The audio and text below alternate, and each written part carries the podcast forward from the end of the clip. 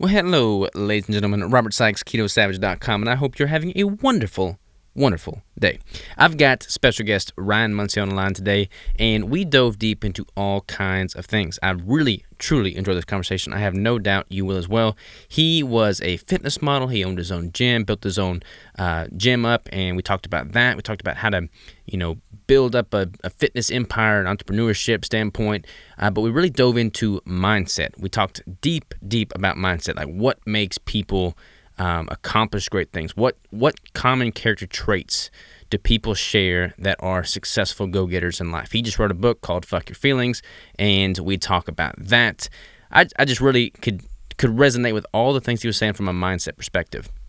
He's also an avid hunter, so we talked deep about hunting. I'm a huge hunter, as you all know, and he just got back from an extended hunt.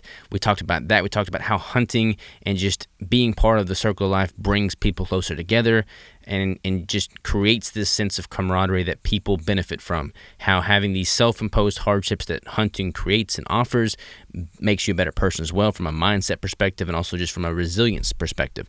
I truly enjoy the conversation. We are cut from the same cloth, speaking the same language.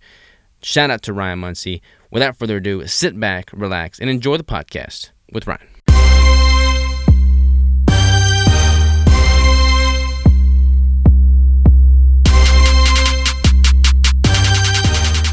We are live. Ryan, how are you, brother? I'm doing well, Robert. How are you? I'm good, man. I'm good. So we get introduced by our mutual friend Marcus Aurelius Anderson, who is just a, a badass by every every sense of the word. Um, I, I've known him for several years now. I don't remember how we met initially, come to think of it, but I love his approach to just mindset, life, just everything in general, and the fact that y'all know each other leads me to believe that this podcast is likely to take a twist towards the mindset spectrum. Um, you just got back from a hunt. I'm also an avid hunter, so we can talk about that. But I'd love to kind of get some background on you, man. Like, what got you into just the space that you're in, the mindset, the stoicism. Just how, what what led you to who you are now? Yeah, um, that's a loaded question, and uh, I, I, guess I'll I'll try to give you the the shortest possible route to kind of where we are now. Um, yeah, I grew up playing sports. Uh, I played basketball and soccer uh, until I got to college. Uh, I went to Clemson. I was not a good enough athlete to play those sports at that level, so uh, I kind of channeled that, uh, or maybe maybe a better way of phrasing that is I filled that competitive void with the weight room, uh, and that's really where I kind of um, I guess became obsessed with is, is, the right way to say it, lifting weights and you know this this idea that we can you know change or or control certain inputs and get outputs, uh, different outputs or or desired outputs. And um, my best friend from high school was a year behind me, and uh, he actually was a high jumper on the track team at Clemson. Uh, so I got to tag along and you know go to some of their workouts and uh, being a non-revenue sport, as long as you don't make a scene, they don't really care and kind of let me tag along and learn. And, and that's where I really learned, um, you know, kind of got my foundation for performance training, uh, sprint technique, Olympic lifting. Um, and at the time, uh, I had a major that I didn't love, and it, it kind of sparked me to change majors. I wanted to do exercise physiology uh, but Clemson didn't have that. The closest I could get was food science and human nutrition. Mm-hmm. So I did that. Uh, I actually graduated with, I have a dietetics degree in food science and human nutrition. Uh, if I wanted to be a registered dietitian, um, all I would have had to do is do the internship after school. Um, but as we could probably talk about for an entire podcast, um, I disagreed with a lot of what I was taught and, and what we were taught to teach others. Mm-hmm. And, um, you know, I had the opportunity um, because of my pursuits in bodybuilding to go to New York and pursue uh, fitness modeling. And so, you know, looking at those two options, that was kind of a no brainer. So I, uh, I tried to be Derek Zoolander for a little while. And uh, that year in New York was uh, 2008. And it was just, it, it, was not how I wanted to spend my life and not what I wanted to do. So, you know, it was, uh, it was a quick year and, you know, let's get the heck out of here. Uh, I moved back to Virginia in 2009. That's where I grew up. And, um, kind of worked as a personal trainer at a big box gym for a little while and eventually decided that I could do it better myself. And in 2012, I opened my own gym. Uh, it was called House of Strength, and it was a kind of a warehouse style gym. Looked like CrossFit, wasn't CrossFit. Um, I uh, started writing for you know a lot of websites that a lot of people would read online, T Nation, Elite FTS. Um, mm-hmm. Ended up getting to uh, write workouts for for men's fitness, and um, sold the gym in 2016. Um, we can talk about the the business side of that if we wanted to have that conversation as well. But I just I, I, at the time that I was getting out of the gym, I just I wanted to burn the place down. I I, I actually hated it. Um, the short version of it is, you know, I took that business advice of work on the business, not in the business. Mm-hmm. And the truth is, I didn't start a gym to run a business. I started a gym because I love weights, I love coaching and helping people. And when you remove yourself from coaching and you become a manager of people and you know a, a marketer and this and that, and, and, I was just doing everything that I didn't want to do and none of what I actually wanted to do. So um, sold the gym. Um, company that you may be familiar with, Natural Stacks, had asked me to uh, host their podcast. So from 2015 until the end of 2017, uh, I hosted the Optimal Performance podcast and nice. eventually um, was uh, doing most of the blogs and emails and digital content marketing for Natural Stacks. Um, basically ran their wholesale for a year. Um, and left there. Uh, 2018 is when my book came out, and so really the all of this is relevant because it kind of creates the it sets the stage for this conversation that I was having in my head. This this answer or question that I was trying to answer of um, you know all these people that I've worked with in nutrition, uh, whether it's you know an athlete who says they want a scholarship or uh, a mom that says they want to lose weight or you know anybody in between. Um, you know people come in and they say they have these goals but then their actions don't align with their goals. Mm-hmm. um, you know why are you not doing the things that are required to uh, to realize these goals? And um, while I was uh, kind of between the gym and writing the book, you know, I'm, I'm getting to work with and talk to you know, Olympic athletes and Navy SEALs, and uh, at the same time talking to neuroscientists and researchers. And, and so I'm kind of seeing the theory of behavior and high performance, and then I'm seeing the application of it. And the book, uh, can we cuss on here? Go for it, man. All right. So the book is called "Fuck Your Feelings," and um, it's it's really you know kind of my attempt to kind of answer that question and, and provide a user's manual for you know what it means to be human and, and, how to be a high performer, how to be a person who achieves anything and everything. Um, and I know that sounds like cliche, but but truly, when we master you know these principles and, and when we can master our mind, um, there's nothing that we can't accomplish. And you know that's really the work that I've been doing over the last three or four years. And um, somewhere in there is where Marcus found me and um, kind of how we got connected. And then, as you said, how you and I got connected.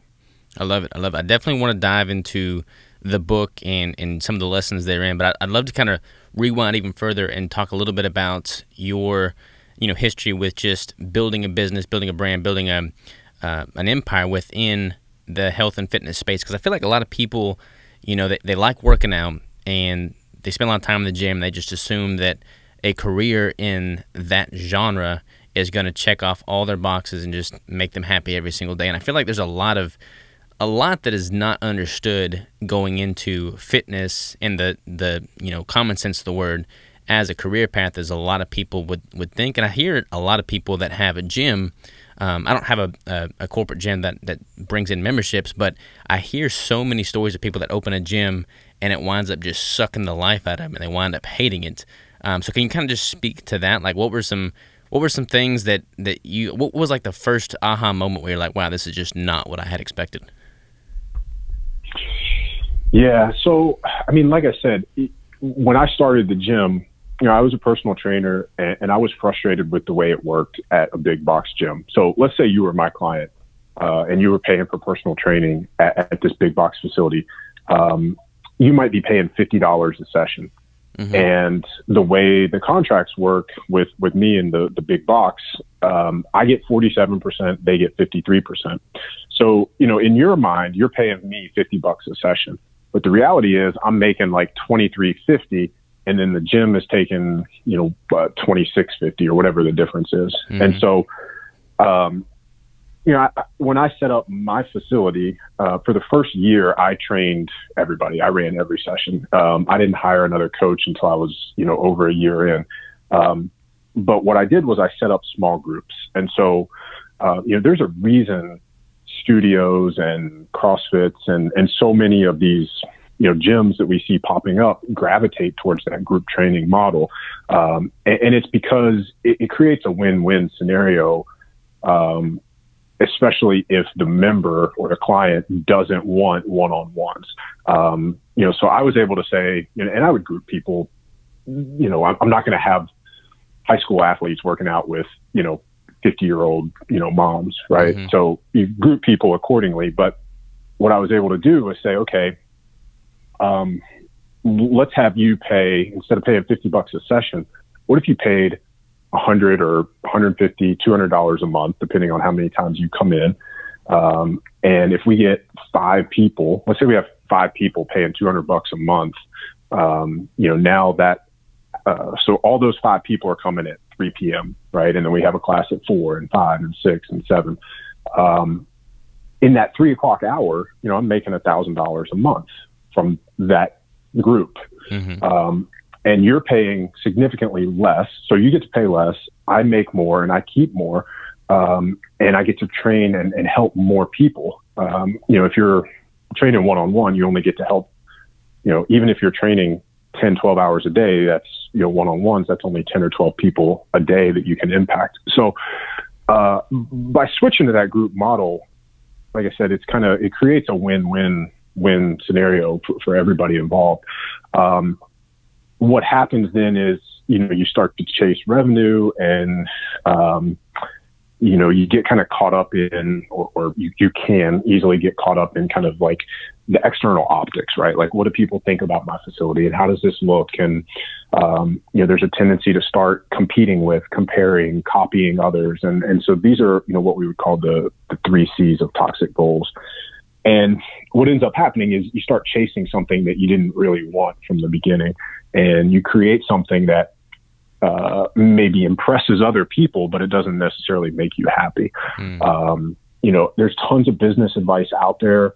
Um, you know, like I said, I followed somebody's advice that was saying, you know, you need to remove yourself from the day to day and focus on, you know, working on the business. And so, you know, for you and what you're building, you know, with a, a food company, that's kind of a necessity, unless you just like cooking food right? Like if you love cooking food, maybe you shouldn't. Maybe maybe you should keep that as your role and you should outsource some of the other things. So if I could go back and do it differently, I would continue to coach more and I would have outsourced things like, you know, doing the finances or the books. I would have outsourced, um, you know, some of the marketing, some of the, um, you know, some of the things that I took on as my roles, but, but were things that I never envisioned or desired to do when I said, Hey, I'm going to start a gym, right? Because when we say, Hey, I want to start a gym, like you said, you're, you're thinking like, Oh, I'm just going to get to lift weights and, and, help other people lift weights and, you know, be on the gym floor.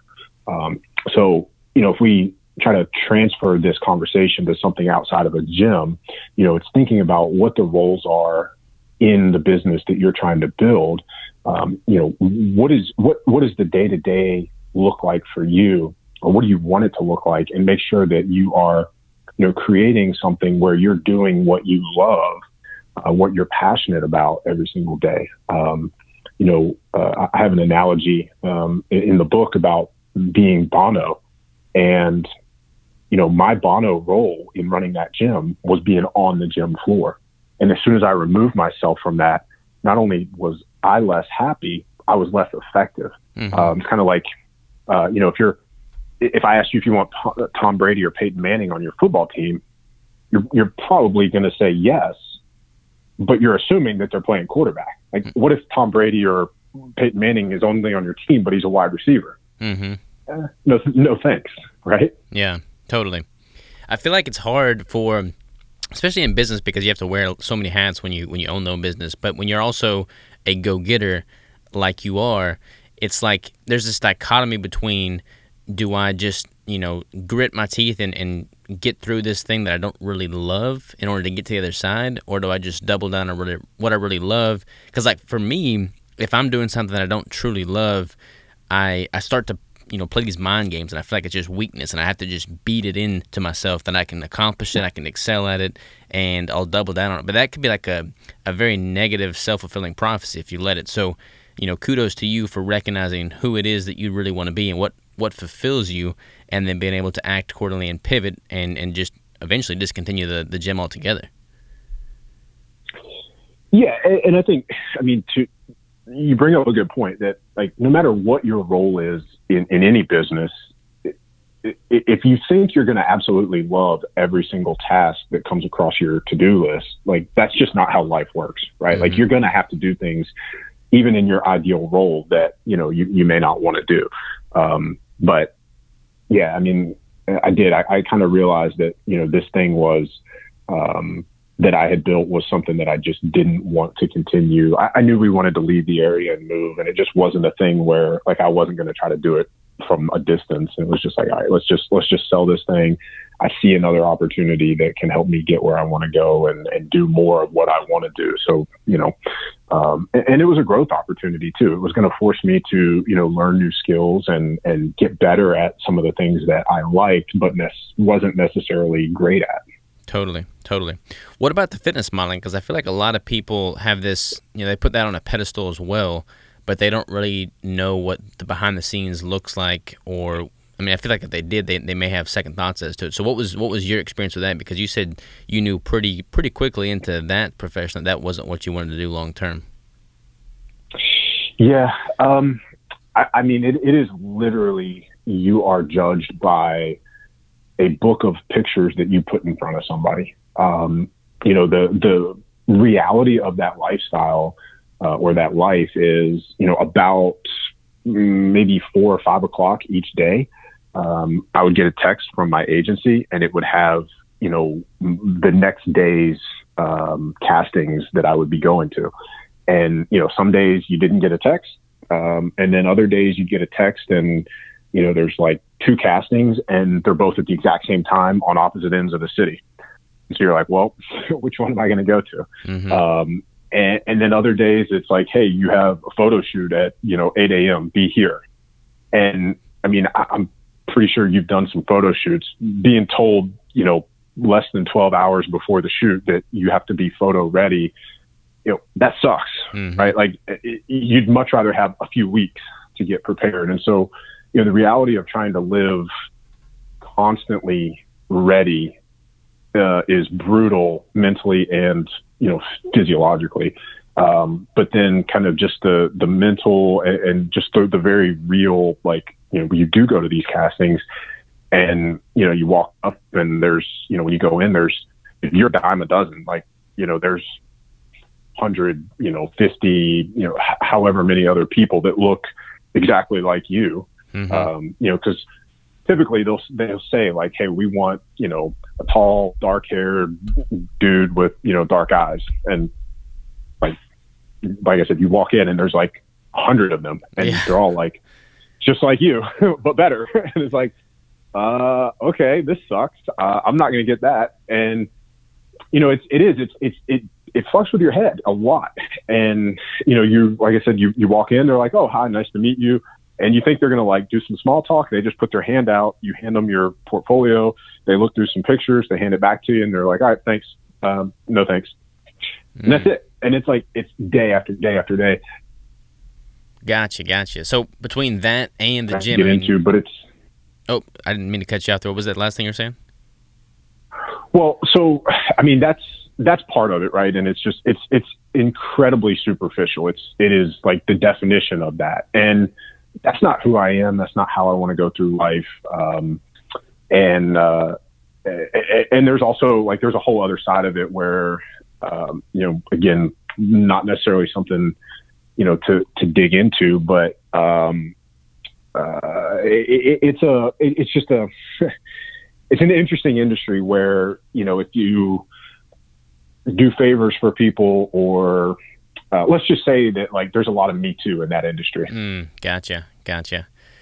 Yeah, man, that, that's got to be tough, dude. Because like, there's there's been instances with me, like in my company, where it's it's like you you have no matter how much self awareness you have, no matter how much self confidence you have, it's like you you put something that you've worked very hard on out into the public, and you're judged on that. And if I mean people people that don't know who you are, they don't know your story, they're not going to be very uh, you know, they're not going to be soft. They're just going to like be brutally honest. And oftentimes that brutal honesty comes from a very negative place.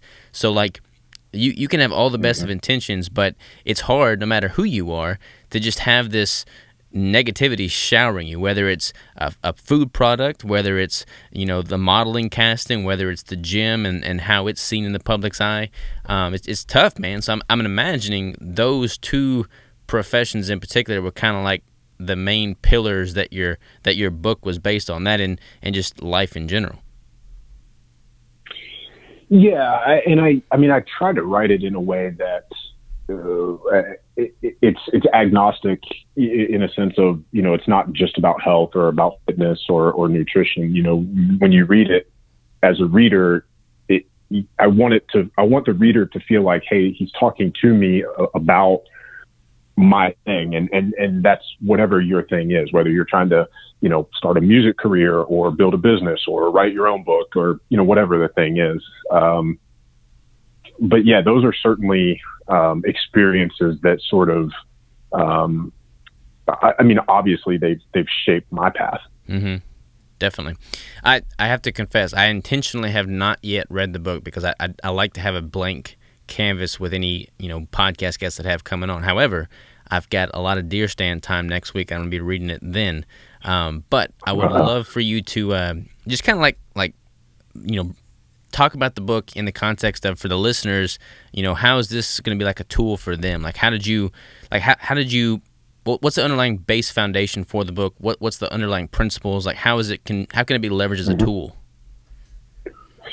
Yeah, so really, I, I never intended to write a book. I, I didn't I didn't want to. I had a lot of people, maybe 2016, telling me like, "Hey, you need to write a book. You should write a book." And and at the time, I felt like that advice was just, um, you know, like that's what everybody else is doing to try to build a brand. And and I didn't want to didn't want to write a book just to write a book.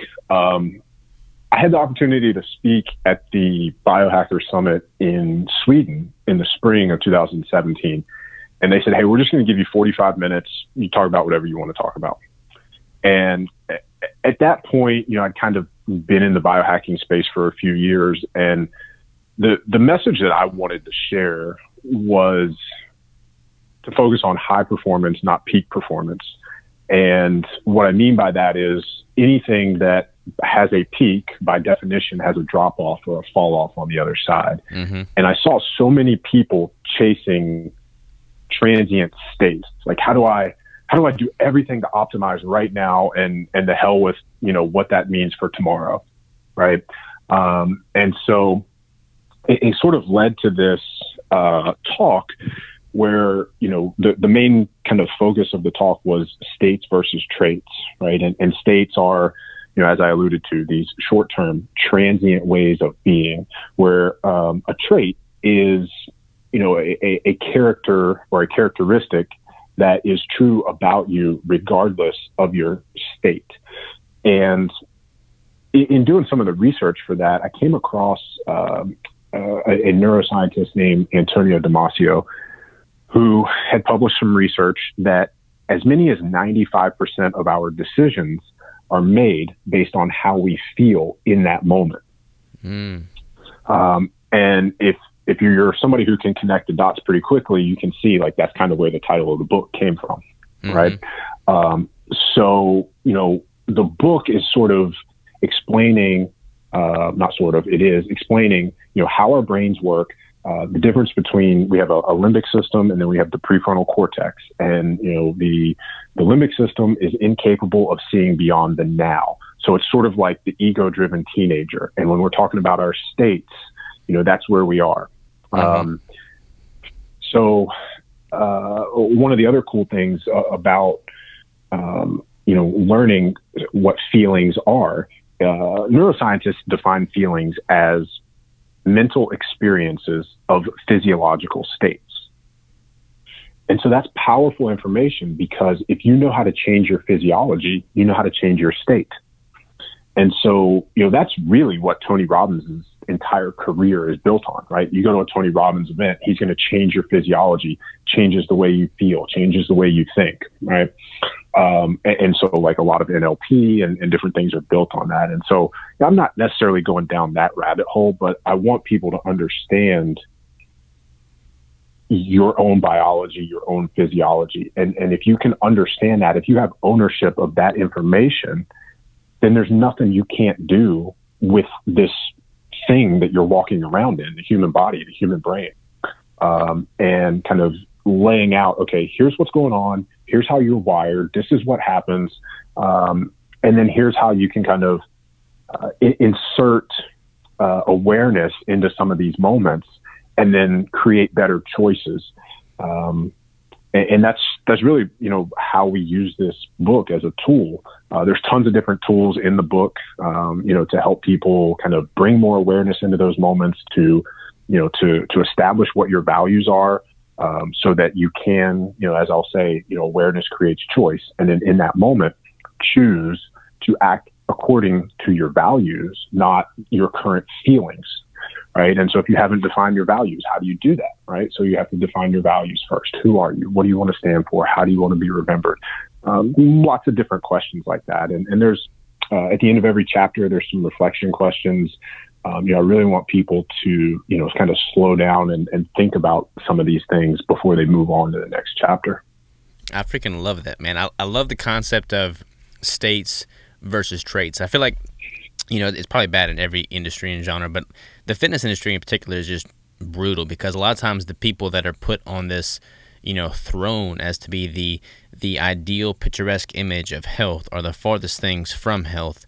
They've just peaked for yeah. that that specific. I mean, it, you see it in body. But this is why I'm I'm so, uh, you know, avowedly, you know, a natural bodybuilder because I'm playing the long game here instead of just the short term, you know, high that you get from a bunch of performance enhancing drugs and all that stuff. But I feel like it, it transcends body, it transcends into, and it bleeds into every other aspect of life because so many people are, especially now, I think they're they're just so focused on the now. Um, they allow their emotions, they allow their feelings to dictate every action they make, with no no proactive thought towards the long term recourse to that action. And I feel like setting yourself up and viewing yourself through the lens of what can I maintain indefinitely that's going to put me on the right track for the compounding activities, you know, leading to my long-term success. That that is key. Absolutely. I, I don't know of a high performer in any area of life who has not thought about their goals through that lens. Uh, and, and I mean, that could be an Olympic athlete, it could be a special forces, you know, operator, it could be a business person, um, you know, n- nobody's having success at those high levels by accident. Mm-hmm. Um, yeah, I mean, we, we have to, uh, that, that thought process has to be there. Um, and so what you're, what you're explaining there is part of thinking like a high performer. So for you personally, what are some, what are some specific character traits and or values that you've kind of built in yourself and also that you've that you've found as you know a, a common link between all the other high performers that you've you know interacted with over the years that anybody listening could like you know if they wanted to double down on any particular traits to just make sure are in their repertoire that would be one of them. Ooh, that's a good question. Nobody's ever asked me that one. Um, I, I, think um, i think preparation has has always been um, very critical for me. Um, you know, if we're looking for confirmation bias, you know, I, I, could say that I see that in other high performers, but I, would say there there are a lot of people who can get away without that. I've mm-hmm. never been good enough at anything to you know excel in the moment without prior preparation. Um, and you can apply that to anything, right? Like you're you're a hunter just like I am, so you know I can't tell you how many times I've shot my bow, right? Mm-hmm. I know in the moment, you know, if I if I'm at full draw, I, I know without a doubt what I need to do and, and what's going to happen because I've done it so many times. Um, and I think this, I think more than anything, preparation gives us confidence. Um, you know, I think a lot of people who have doubt or, or hesitation, a lot of that really stems from a lack of repetition, a lack of preparation. Um, you know, if you haven't done something once, if you haven't done it 10 times, um, you know, you're going to have a lot of hesitation. And so uh, I realize that there are certain things in life where, you know, it, it's hard to do it before you actually do it the first time. Um, but as much as possible, you know, study, prepare, get reps, uh, however you can. Um, you know, another point on confidence, I get asked all the time, how do you build more confidence? And, and I tell people, building confidence in yourself is the same thing as building trust in yourself, right? Mm-hmm. If we lack confidence, then, you know, really we, we don't trust ourselves. And so, you know, I turn it around and say, well, how would somebody else build trust with you? Like, what, what do I have to do for you to trust me? Right. Well, I have to, I have to do what I say, right? Like, that's the only way that we can trust another person is, you know, this person, you know, they, they continually do what they say they're going to do. And so if if somebody comes to me and they say, "Well, I have a lack of confidence," then I can turn that around and I can say, "Well, it's probably because you don't trust yourself." And if that's the case, have you let yourself down in the past? Do you say, "I'm going to get up at 4 a.m. and work out," but then you don't get out of bed and do the thing? Do you say, "I'm going to shoot my bow 100 times this week," and then you don't do it? Do you say, "I'm going to write," you know, for two hours a day for the next five days, and then you don't do it? Well, no wonder you don't trust yourself. You let yourself down. And I can't tell you how many times I see people do this or, or how common that is. And so um, we are more likely to let ourselves down than we are anybody else. And so, you know, when it comes to, to confidence, and again, this kind of goes into preparation, um, you know, putting that on your calendar and not letting yourself down, doing the things that you say you're going to do. Um, and then that kind of rolls into one of the other values, which would be integrity, right? Um, just if you say you're going to do it, do it keep your word, whether it's to yourself or to other people. If your workout calls uh, for you know 60 minutes of step ups, don't stop at minute 47 because you're tired. Like even if nobody else knows, you're going to know, mm-hmm. right? And not only will you not be prepared, but you'll know, and you'll know you quit. And the more you quit, the easier it becomes, and the more that becomes a habit. So, um, I, I guess saying those words, kind of like integrity and uh, preparation, um, I, I, guess those would be some of the values. And, and, I think those are things that, you know, yeah, I definitely see those uh, as kind of overlapping uh, or, or, common traits in high performers. No, I totally agree, man. I mean, integrity, I've always put a lot of emphasis in that. Preparation, I mean, all those. Um, it's interesting because I feel like with regard to preparation and, and repetition, you know, like everybody knows a one hit wonder. Everybody knows like the star super talented, naturally talented athlete from middle school or high school, if they look them up now, they're probably, you know, just total deadbeat. Like, there's so many people that have this just innate natural talent, but because they have that, it's like they don't need to put in as much repetition for that phase in their life. But that repetition is what carries them through to long term success throughout their life. And I feel like there's a lot more incredibly high performers in the fitness world, in the business world, in every genre that are not naturally gifted at any of the things they're doing. They're just like freaking bulldogs. Like, I am not the best bodybuilder. I'm never going to be the biggest guy on stage. Never going to be the best shot with a bow. Uh, but I feel like just simply, like, I'm the guy that will willingly and desire to do the things that nobody else wants to do every single damn day because I like doing things that I know nobody else wants to do. And I feel like repetition, the reason people don't put forth repetition is because it requires some degree of discomfort.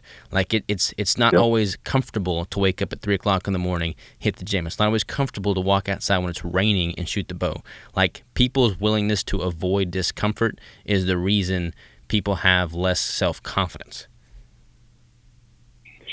Yeah, I, I agree with you completely. I mean, it's it is amazing to me how easy it is for uh, I don't want to say average or normal, but but just people in general um, can can rationalize not doing the thing or or talk themselves out of the thing or find we can always find an excuse to not do the thing, right? And, and again, like this is thinking about this is what led me to write the book, right? Like the reason you don't want to do those things is you don't feel like it. I don't feel like being cold. I don't want to be in the wind today. I don't want to get out of bed this early. Dude, fuck your feelings. If you're going to do the thing that you said you're going to do, if you're going to be the best hunter, if you're going to be an Olympic swimmer, if you're going to be, you know, the best business person, you're going to have to make a lot of micro decisions where you do the thing that you don't want to do right now. Mm-hmm. And the only way, the only way to get where you want to be is to train yourself to do what you're supposed to do when you're supposed to do it, even if you don't feel like it. Could not agree more, man. I, I don't. I'd be curious to get your thought on this. Um, I was talking to someone the other day about you know what what the day to day life would have been like hundred years ago. Um, and I find myself thinking about this a lot because most of my friends mm-hmm. are, you know, significantly older than me. Most people I relate with are much older than me. The books that I read are, you know, written hundreds of years ago. Like, I feel like I was just born in the wrong, you know, time frame possibly. but uh, I don't ever want to come across as the guy that's like, well, back in my day, you know, and you had this like underlying bias. But at the same time, I feel like so much has changed, especially with technology over the last, you know, 20 years, that things have probably shifted just catastrophically when it comes to people's willingness to avoid discomfort and, and to just not do the things that they know that they innately need to do. Um, do you agree with that, or do you think it's just our biases being in this current day and age? No, I, am I'm, I'm right there with you, man. I, I think um, I think about that a lot. I think about how soft we've become uh, as humans, and you know, if somebody that lived 200 years ago saw us now, um, you know, would we be? I, we wouldn't be unrecognizable, but they would probably be disgusted with our inability uh, or or inability to do certain things and, and you know lack of desire to do certain things. I mean, we I don't think most people realize all of the modern conveniences we have and how comfortable our lives get to be. Um, you know, so you mentioned, you know, just being out hunting uh, for for I was out for 17 days, and um, you know, we we actually got to sleep in a cabin, you know, with electricity and Wi-Fi and uh, you know, running water. Uh, and thank God we did because several days, you know, there were 30, 40 mile an hour winds and snow and it was in the teens and, you know, it's a blizzard and, you know, it's, it's tough hunting conditions, but, you know, thank God we got to sleep in a, you know, cabin. We weren't sleeping in a tent, mm-hmm. but, you know, even if we'd been in that cabin 200 years ago, you know, there wasn't any electricity. You know, you had to build a fire. Um, yeah, you, you get a little bit of shelter from the wind, but, um, you know, most people listening to this are listening on a mobile phone, right? You've got a computer in your pocket that can access every piece of information that humanity has ever had access to. Um, you know, most people got up this morning and they pissed into clean water, mm-hmm. right? Like, I mean, that's like the ultimate inconvenience, right? Like, you get to go to the bathroom in clean water. Yeah. Um, you know, like you want to talk about like I it just I, I'm yeah I'm right there with you. Like we have so many conveniences and comforts, and you know we don't have to go chop wood to you know build a fire to provide heat in the winter, right? Most of us don't. Um, you know, most of us don't have to walk uh, up or down a thousand feet of elevation just to get to the creek to get water so that we can drink water today, right? You just walk to the refrigerator and you pull something out. Um, and look, I mean, I'm not knocking, and this is kind of like this. This is the duality of um, technology and conveniences, right? Because several hundred years ago, we had to spend most of our energy and time meeting basic needs: food, water, shelter, you know, all those things, right? Mm-hmm. When those things are met, more or less, we get to focus on things like building a business and you know trying to put people in space and you know building electric cars and it, all the things that technology has uh, you know, really afforded us all the things that we focus on now. And so, yeah, like when you say first world problems, like there's a reason, right? And so it's it's like you said, it's it's easy to kind of come across as well back in my day and you know does this mean we should go back to the stone ages no it doesn't but i do think that i think the further we get away from who we are in our dna i think the more you're going to see people drawn to you know seeking challenges and wanting to be outside more and you know there's a reason that there are more hunters now than there have been in the last 10 years there's a reason more people are are hiking and you know leaving cities and and moving to you know rural areas. Um, our lifestyles are at odds with our biology, and a lot of people are realizing that and and seeking lives that are more aligned with the way that humans have lived for however long you think we've been on the planet. Totally, totally agree, man. It's funny too because like in in the the biohacking space, you know, like I, I can totally geek out over all this stuff. I'm down with all of it. I'll listen to the podcasts. I'll I'll experiment with all the different you know tools and gadgets. But it, it's funny because it's like the biohacking space is almost if you look at through a certain lens, the farthest away from that. Like there's literally people out there in the biohacking community that are trying to see what type of red light therapy they can put on their balls to increase their testosterone count. Like people 200 years ago would not ever have thought about that. You know, it's it's funny because you know I can see the appeal to both sides, but it's like I feel like the people that you know have this innate yearning for just a true deeper connection they're not getting through a, a screen they're just the, the call of the wild so to speak is just that much louder in them. I mean i hunt i mean I don't, we don't need to hunt man. Like we don't we can walk in any grocery store and get whatever food we need. Like this is definitely first world problems here especially bow hunting. Bow hunting requires just hours and hours of just you know tireless practice. I mean you could easily grab a gun put the crosshairs on anything and pull a trigger.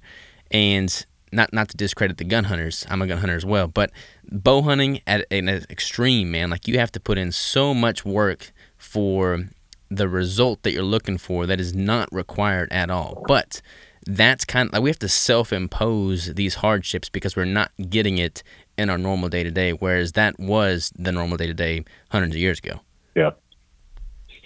Yeah, and I think that's uh, you hit the nail on the head. I mean, it's what we're seeking and what we're self-imposing was just how humans lived. It was what they had to do to survive, um, you know, and just get through a winter. Um, and so it, it is an interesting thing. Um, yeah, I, I'm right there with you on all of it. Did you did you get into hunting, you know, via like your father, or how did you kind of go down that that road? So it, my story is actually pretty interesting, or, or, I guess it's it's a little different than the average person. Um, my dad was a big fisherman, uh, but he did not hunt. So mm-hmm. growing up, um, you know, we we went fishing all the time. Um, my best friends in high school, actually, they were brothers. One was a year older, one was a year younger. The younger one is the one that was at Clemson with me. Um, their dad taught me how to hunt. They hunted, and you know when we were in high school and they started going hunting, and I was like, well, I want to hunt. So uh, I started and, and learned from them. And uh, actually, my first bow was a hand-me-down PSE from from their dad, nice. and uh, and they taught me how to hunt and, and shoot a bow in high school. And uh, I just I loved it. And I didn't do any hunting for a while, and then one year uh, it was when I had the gym I just missed archery. And I actually went and bought a bow just to shoot, um, just for the archery component. I had no real intention of, of hunting uh, or getting back into hunting, but, um, you know, we lived in an apartment. We didn't have any land. And um, it just so happened that that year my parents sold their house and, and moved onto a farm. And uh, so they have like a 13 acre, just a little farm now. And they had deer all over the place. And I was like, Hey, dad, do you, uh, do you care if I put up a ground blind and just, you know, see if I can get a deer? And, uh, and he was like, no, come on. And, and I did. And he actually would sit in the ground blind with me. Nice. And so he is now an adult onset hunter. So I taught him how to hunt as, as I have been an adult in the last few years.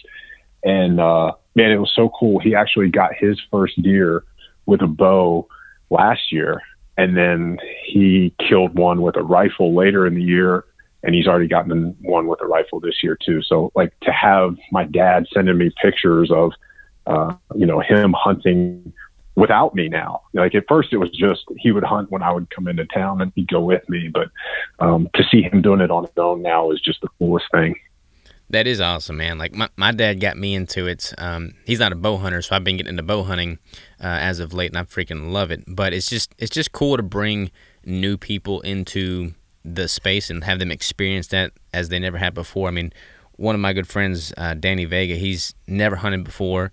Took him to my farm, and then he shot his first deer, and he was just like the whole experience was just spiritual. Like you could tell that he had I mean, he was experiencing emotions that he'd never had before, and like the mm-hmm. way he honored the animal when he walked up to it, the way he like you know prepared, processed the animal, ate the food. I mean, it's just you you can't replicate that through anything no.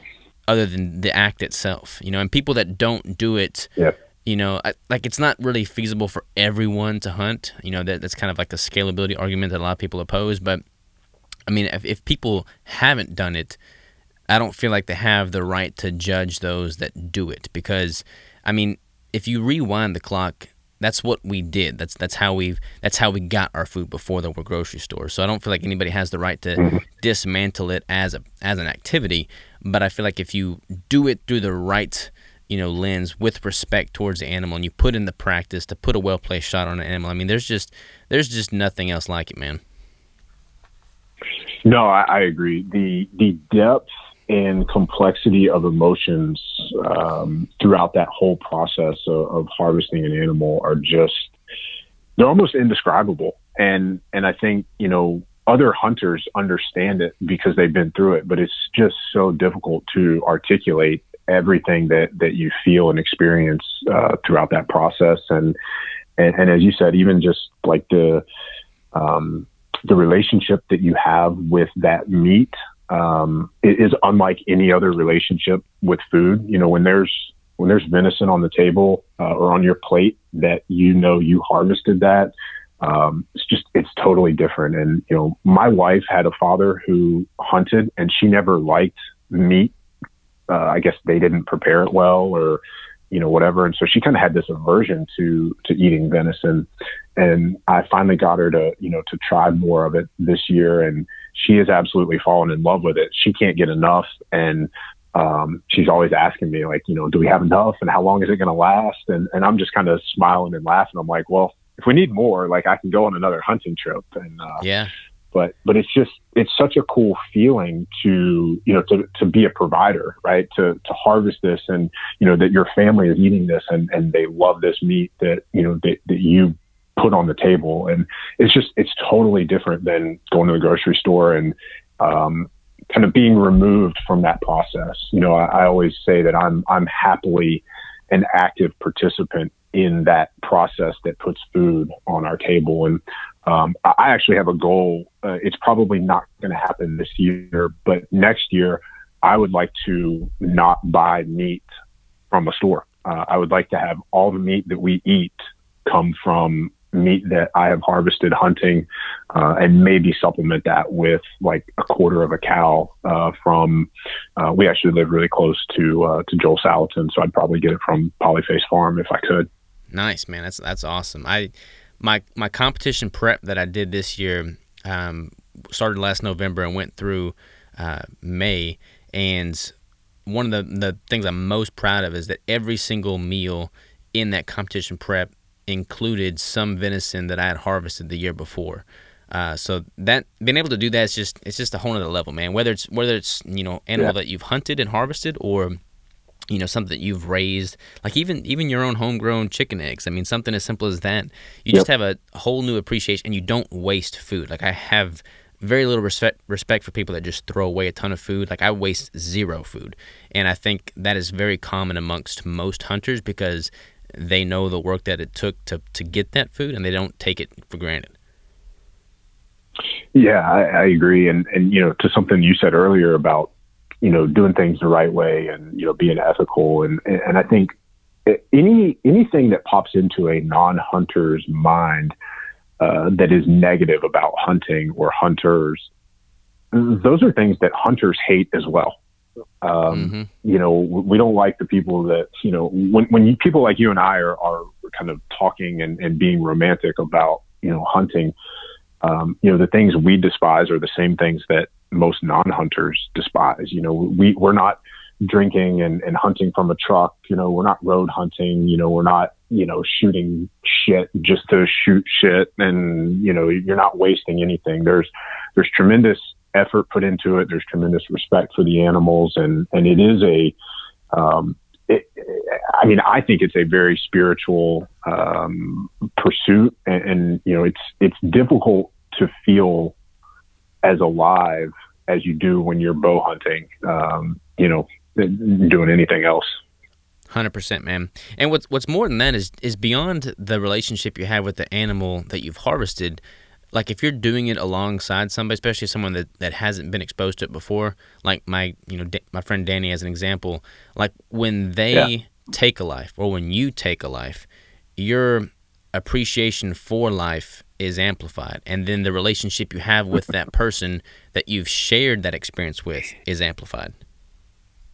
Oh man, and, and that's I'm so glad you brought that up because that's that is one of the coolest things. I mean, one of my favorite pictures, one of my favorite memories from uh, the hunt. So so I've been um, uh, I was really lucky this year. I got to go. I've been to Montana four times this year, nice. um, and uh, I went on a spring bear hunt. We didn't get anything.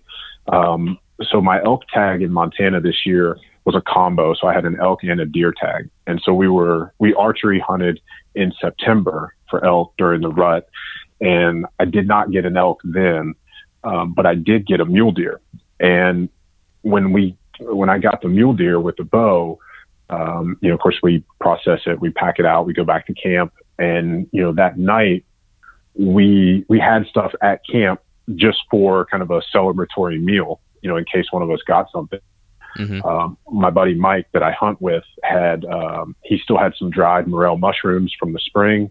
Um, he had actually shot a grouse with his bow earlier in the day, so nice. uh, and he brought a big stick big stick of butter. So we're we're back at camp, an entire stick of butter in a cast iron skillet over a campfire with grouse and mule deer back straps and morel mushrooms. And man, just like sharing that meal together and you know celebrating that like that's such a cool experience such a great memory um yeah and you're right like that like those memories and those experiences are just they're so powerful i, I freaking love it man i i got to I got a group of guys coming out here. They're flying out here next week, and I'm taking. We got a. I'm fortunate enough to have this really big family farm that's been in our family for the past five generations now.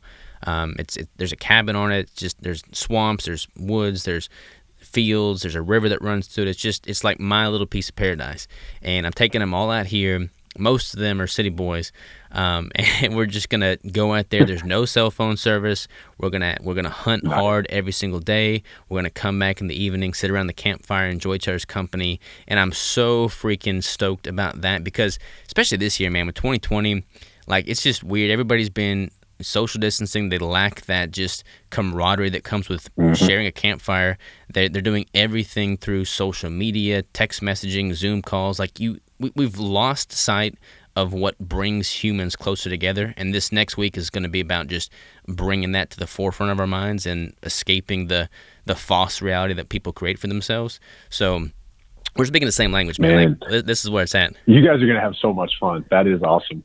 And I mean, just eh, I'm sure you've experienced this too, but just th- those those days where you get up before the sun, you go outside, and you spend the entire daylight portion of the day outside. You don't mm-hmm. come in until after dark, and and then when you get to do that for several days in a row, you just you feel so good. You're and like you said, when you're you're not staring at a screen, you're not on Zoom, you're not on email, and even if even if you're lucky enough to get to do what you love and, and build your own business and you know uh, like I don't have any issues with you know my Zoom calls or I mean Zoom allows us to have this conversation right yeah but totally I mean, if if you and I were sitting around a campfire eating an animal that we just harvested, like, you know, it goes up like threefold, right? It's just, it, it's so amazing you get to do that, not just for a single day, but for several days in a row. Yeah, I feel like I don't know. I mean, for me at least, it takes me like a while to fully disconnect from the life that I've left behind to like fully embrace the the pristine wilderness that I'm in. Like I've got like this. And maybe it's because I own a business. I've got constant just. I'm wearing a lot of hats. There's constantly stressors coming in. But it takes me more than just mm-hmm. instantaneous reaction to to break free from that. So having enough time out there is key. So the fact that you just went on what was it a 17 day hunt? You said. Yeah, 17 was too long, man. Um, you know, I think it's. I had this conversation with somebody else recently, but. Uh, to your point, like it, it, so the way it worked in Colorado was their their hunting season is a week long, and mm-hmm. my tag was for their third rifle, and it went from November seventh through the thirteenth, so it was like a Saturday through the next Friday, and I flew out on a Thursday, and then that Friday we drove like four or five hours to where we were hunting, and then stayed in the cabin, and so that was really beneficial because you know I had those kind of two days to transition and kind of uh, like you're talking about, just kind of letting things go and kind of settling in. And then we had the whole seven days to hunt. And so that's the longest that I had hunted consecutively. Um, and then I had the two days of travel to get to Montana. But it, it, having that length of time really allowed me to kind of settle in and, and kind of be fully present. Um, and also, you know, like if you're only there for, you know, five or seven days, the downside to that is by the time you do get settled in, you're already kind of starting to think like, oh, well, I've only got two more days or I've only got three more days. So yeah. I, I think for me, somewhere in the 10 to 14 day range would be ideal. Um, but mm, by the end of that second week, you know, as I was getting to day like 14, 15, it was just, it's just too long for me to be away from my wife. I mean, I'm lucky. Like I, I have a wife that I love and I enjoy being around her. And, you yeah. know, it's, it's tough to be away from somebody, uh, for, for that long. No, that's a good point, man. It's a good point. I think as long as you're able to have that, um, you know, experience to, it's like, like the people that only know that or only know the Zoom and the social and they don't know the woods, like you, you don't appreciate either side of the spectrum. So being able to have both, right. you get the best of both world, best of both worlds. You can kind of, you know, be in the moment. Ideally, you can be in the moment when you're in the moment, and then not take it for granted. And then when you're, you know, outside of that moment in your other area of life, then you can double down on that and know that that escape, that that other side of you is is looming. You've always got something to look forward to, but you don't squander the present moment. Yeah, I mean that's the secret, right? Be here now. Mm-hmm. Yep, definitely. We got to get Marcus hunting, man. I don't think he's ever has, has he ever hunted? Do you know? Um, I think he's interested in it. I, I think he's been on some rifle hunts because he and I talked about it. He got to um, he got to harvest some animals in South Africa actually with oh, some nice. of their like you know they they have those like world renowned trackers and uh, he got to experience some of their rituals with you know the harvest and and kind of using everything. So he has done some of that, but um, he's not yet gotten hooked on archery. Um, but knowing him, like we talked about it, like knowing him and his affinity for martial arts and, and everything, like I think as soon as he shoots a bow for the first time, he'll be hooked. Well, he did shoot a bow because when I was at his event, I brought my bow and I had him shooting that, and he loved oh, it. okay. So he has he has tasted it. We just got to get him, you know, hook, line, and sinker. We we, we got to all go hunting, man. Dude, that would be amazing we, we can go hunting and then we can like come back and podcast the entire experience. That's what I'm talking about. I think we can make that happen next year. Heck yeah, man. Heck yeah. Well, what what do you got coming up in the pipeline for you, brother? I want to be respectful of your time, but just kind of finish off with with what's what's in store for you. Well, uh, this is something you and I can talk about a lot uh, going forward. But uh, my hunting partner and I have started a uh, a business, and, and we will probably be doing food. It'll be a food company called Fuel the Pursuit. Nice. Um, so one of my issues uh, going out west last year was you know, I grew up hunting, you know, kind of day hunts or half day hunts here on the East Coast, and so food was just is never an issue, right? Like you just you throw a snack or you know half a day's of food in the in your pack and that's a no big deal but you know, when it's a week out west, you know, you start looking for, okay, well, how am I going to eat if I'm living out of a tent and a backpack for a week?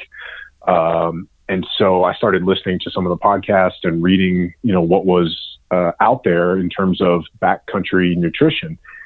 And it was incredibly frustrating, um, as you've probably seen and, you know, see all the time in the nutrition world, you know, just regurgitation of the same bad advice. Mm-hmm. And, uh, and, you know, Mike, my, my hunting partner is, you know, he's extremely knowledgeable as well and, and into, you know, optimization and paleo, keto, metabolic flexibility, all, all of that. And, you know, we just started talking and so long story short, we're going to, we're going to start a company that'll first focus on uh, the educational side of it um, to try to give hunters and all backcountry athletes, um, you know, whether it's hiking or kayaking or climbing, whatever, um, the resources uh, and the knowledge to be able to fuel what they're doing properly. Um, and then we may, uh, will most likely venture into, you know, making our own food. Um, and that might be dehydrated meals. Um, Mike makes dehydrated meals for us. I make pemmican. Um, we do a couple of different things. So those might be the first two products that we make. Um, and so 2021 will be a big year for, for us to kind of bring that out. We're, we have the LLC, we have a landing page up. We're, we're going to start to launch that and, and, do more with it next year. Um, so that'll be my big focus next year. Yeah. The, that, and the book awesome. just continues to do well and, and coaching, kind of doing that kind of, not want to say on the side, but, you know, that's just kind of a, a mainstay yeah, if there's, I mean, if there's anything that I can help with reg- with regard to you know any hurdles that you might hit with a food product, man, I'd be I'd be all about it because bringing more nutrition to the outdoors side of the spectrum, you know, for people that are doing these backpacking events or extended hunts like that, that would be something I could totally totally get behind, and I feel like you're a perfect man for the job. Well, and on that note, we haven't even talked about this, but your keto bricks were a huge part of my 17 days uh, out west recently. And, and, I told you this over email, but man, I'll say it here. I just to to be able to have a thousand calories in a 150 gram package and know that the ingredients are foods that I mean I, I say I, I tell people I have probably the highest standards of, of anybody that they know um, you know, when it comes to food. And so to find a product like what you're creating that that checks all the boxes and doesn't cut corners and like I'm sure you know, like you see these things and you get excited about something and then you read the ingredients and there's like, there's one thing. They're like, why did they do that? Why is that in there?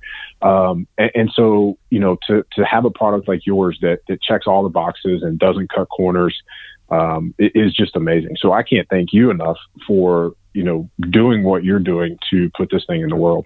Hey man, well I, I really appreciate it. I didn't even pay to say that. Um, that that means a lot though. It really does. Like I I'm proud of the ingredients. I mean, I literally eat a single keto brick every single day. Um, I have one with me every time I go hunting. Like I mean, that's just part of my normal day to day nutrition. And you're absolutely right, man. There, there's one. I forget the name of the company, but they sent me this box of all the outdoors foods, um, and it was like oh, not I know a keto. One you're talking about. Yeah, it was yep. not a keto specific box, but I was reading all these ingredients and I'm just like, if I'm going to be out in the wild for a week and I need to, you know, heighten my sense of awareness, I need to heighten my mental clarity, I need to heighten my performance, avoid cramping, and yep. just like really optimize, yep. the last thing I'm going to be putting in my body is any of the stuff on this list. So I didn't make the keto brick for that specifically, but it kind of worked out pretty well because I eat the brick when I'm doing those activities.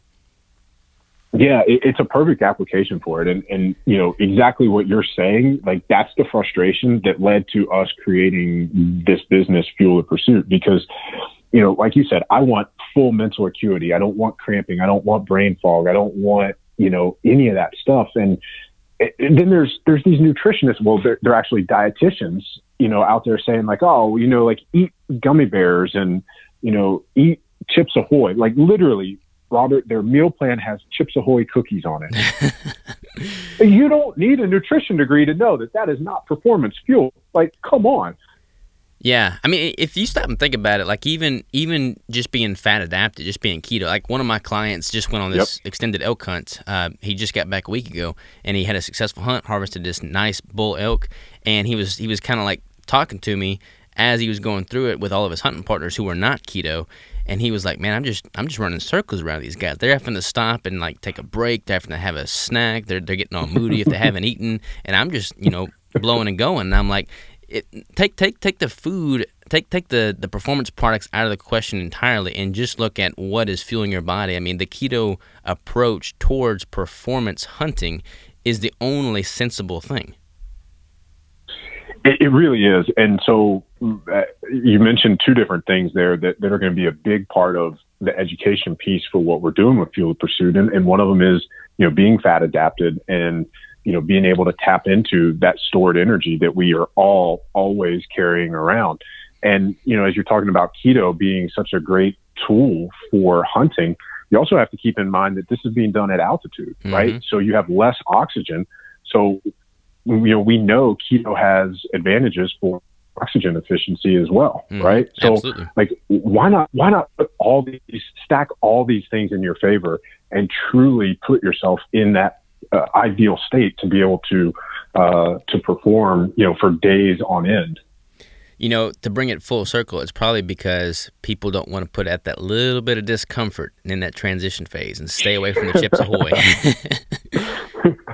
Wait, you mean they have to prepare? They have to think about what they're going to eat, and it's not like a, an afterthought of like, hey, uh, we just left the airport, and before we head to camp, we're going to stop at this gas station or Walmart. We're going to load up on snacks. Yeah, I don't know. What, I think those people should just fuck their feelings, man.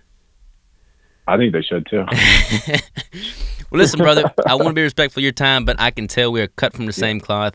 Um, we're speaking the same language for sure, man. This is only the this is the first time we've ever spoken. We've had a couple short email correspondences, but you know, Marcus, I got utmost respect for Marcus. When he sent me your way, I knew knew we'd have a good conversation, and I've got utmost respect for you, man. So I'm looking forward to reading your book on a deer stand, and I can't wait to make this uh, in an in person conversation, preferably over a campfire with some backstrap.